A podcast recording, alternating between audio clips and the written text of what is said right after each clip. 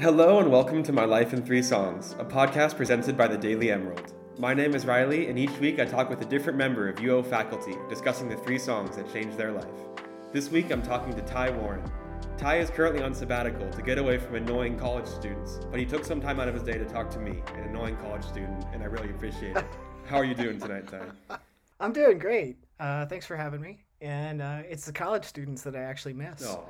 I, I took sabbatical to get away from the administration. Wow, that's kind of punk rock. I like that. Well, we miss you too. yeah. Thanks. Before we get into any of the music, will you tell us a little bit about where you grew up and how you ended up at University of Oregon? Yeah, well, I grew up in Texas. My my family was like uh, was like really poor, which we'll get into, I guess, if we talk about some of these songs. That's the only reason why I mention it. I lived in Texas for like 28 years and um, got my undergraduate degrees there, and then um, my my partner, who's now my wife, uh, and I moved to Oregon like 15 years ago, and I went to graduate school here. Mm-hmm. And you've been teaching art. Yeah. I'm interested in your opinion, what is the definition of art in the broadest sense that you could give a definition for? oh man. Just gonna drop that one on me. I would just have to say it's it's just expression. That's all. Like that's that's the only that's the only real sincere answer i could give. I could give you some sort of academic mumbo jumbo but i don't believe any of that.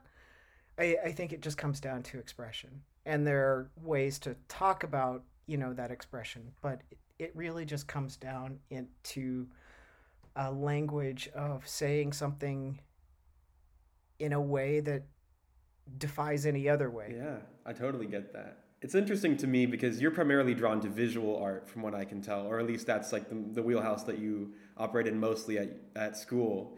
Does that mean you have a unique relationship to album covers or the aesthetics of music? Or do you have hot takes oh. about album covers? Are you interested in that side of it too? Yeah, no, I, I love album covers. And um, in fact, when you when you asked me these questions about like, well, what are the three songs that shaped your life? I was like, well, that's not fair because it's really more albums that right. shaped my life, yeah. right? And I can like really remember like being struck so like paralyzed by by album cover art that just like spoke to me in ways that other art just like never has. And I think it's so important too, and it gets overlooked a lot, especially in my opinion recently with the transition to streaming. The canvas that you have is so much smaller. It's a little square. Um, yeah. There's this new thing on Spotify where they do GIFs instead of album covers. Like, what do you? What's your opinion on that? Is that okay? Um. Well, I think it's another manifestation of it, and it makes sense in some ways. I mean, it's not your traditional album cover art, sure, but it makes sense in some ways because you know, music is a time based medium. Um, and it's really weird that you're asking me about this because I'm actually doing a Spotify cover for a friend oh, of mine wow. right now. That's very exciting. Yeah. You know, I think it's just another manifestation that that makes sense. I love that you said time-based medium because I've never thought about it like that, but that's so true. It is so much about movement and and then an, an image is a static thing just by definition. So when you're pairing a static right. image with a bunch of movement-based songs, I think that's interesting. I almost am a fan of the restrictions that are in place for album covers, just like how it was maybe in the 70s, where it's like you have this very limited canvas and you're going to have to right. kind of work around that. And that led to a lot of kind of creative things and, and, shortcuts that actually added to the atmosphere of it and kind of the mystique of it and all that. So, yeah, yeah. yeah. So there's a there's another instructor. Um, I don't know if you know Mike Bray, but he teaches in art and technology too, and he actually does an assignment for one of his digital drawing classes that is to design an album cover like like old school. And like you have to stay within these really strict guidelines and restrictions and what that inevitably does is it causes people to be more creative um, and it's just like super cool i've actually done that assignment because it was i love that teachers doing each other's work absolutely all right will you tell us a little bit about the first song you chose it was "What's Up" by Four Non Blondes. Yeah. Have you have had you heard that one before? Yes, I have a okay, little story good. about it too, but I'll let you go first. I don't. I wondered because I figured, I figured it was one of these that kind of gets around through the years. So I encountered that one in my twenties, and I was. Uh, I was angry and I was restless and I didn't fit in Um, I was going to school at a place at the at, well at Texas Christian University, which is weird because um, it's a really conservative, much more so then than now, but pretty conservative institution, and I'm Jewish. I'm also gay and I'm also trans, right? Um, and I didn't necessarily know all of that at the time, but I knew that I was not fitting in. And plus, I'm just like, I've always been super political in my work, and I have been super invested in the world around me, and I've always been sort of taken by a, a kind of sense of righteous injustice done to the world. And so that song really, really spoke to the space that I was in at the time. And I was listening to it again today, actually, as I was working out. And there's this part where they sing about, I try all the time in this institution. And I was like, that is still so relevant. that is still so mm. eerily relevant to my life, I'm still angry and I'm still taken by a sense of like righteous injustice done to the world. And so it still speaks to me in like the exact same way that it spoke to me 20 years ago, you know? Hmm. It's such an interesting blend of timeless and dated at the same time. Oh, the production totally. is very totally. 90s. It's a quintessential 90s song.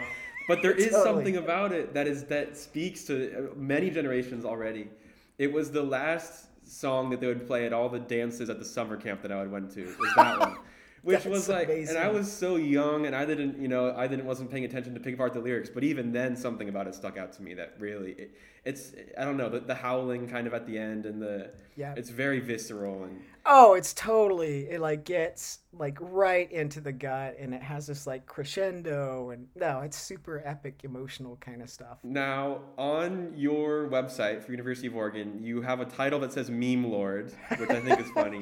Are you aware of the internet meme surrounding this song? I am not. How did I miss this? There was a mass one of the early memes, like 2009, maybe a really early YouTube. There's a, a clip of He-Man singing this song, a cover of He-Man, and it's it's like not funny because it's a 2009 meme, but right for a lot of people that was their introduction to this, and I would like you know I would think this was a heartfelt song that I had all these memories attached to, and then they would remember it as the He-Man meme song. So I now that you talk about it, I think I have seen this. um, and yeah, that's I mean that's just like amazing. All right, song two. What was your second choice?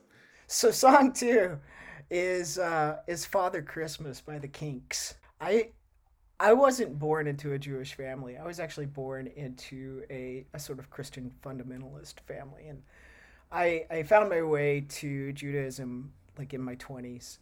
And like I said, when I grew up, we were really, really poor, like way below the poverty line. Christmas always struck me as uh, I hated it. I hated it. I hated the I, I just hated the like commercialism of it and I, I hated the rat race of it and the stress around it and all of the the buying, you know, all, all of that stuff. I just, I really, really hated it. And it always made me feel, I guess, a little ashamed. As I grew older, I, I sort of discovered this song, and my my mother was a huge Christmas Carol fan, and I wasn't. and so I would, and she never really listened to it, so I would like sneak this one on as kind of like as kind of like revenge and you know just just being spiteful and petty there was something really marvelous about it because the song tells a story about this kid who gets mugged and uh, the the the people who it's just a gang of kids that mug another kid and they basically say you know father christmas give us your money uh, we'll beat you up if you make any noise and then father christmas save all your toys for the little rich boys and I was just like, wow, I can hmm. really relate to that. and it was also, in a weird way, kind of my introduction to, to punk. Um, I, I was actually going to say that because listening back to the Kinks, it's kind of weird how like foreshadowing that was for what was going to come sonically. And so much of punk is like take, kind of taking from the 60s and garage rock and stuff so exactly yeah. and so that was like my doorway and there's an adorable history of punk christmas songs like there's a, there's a yeah. whole whole line of them there's yeah. something about that i think you summed it up really well just how kind of greedy the whole thing has gotten and how much punk hates greed. I think it's kind of a an eternal war that's still going to this day, back and forth. Uh, we call it chaotic good. Speaking of, I mean, I'll say chaotic good. Your third song is by Eminem. Is that correct? yeah, yeah.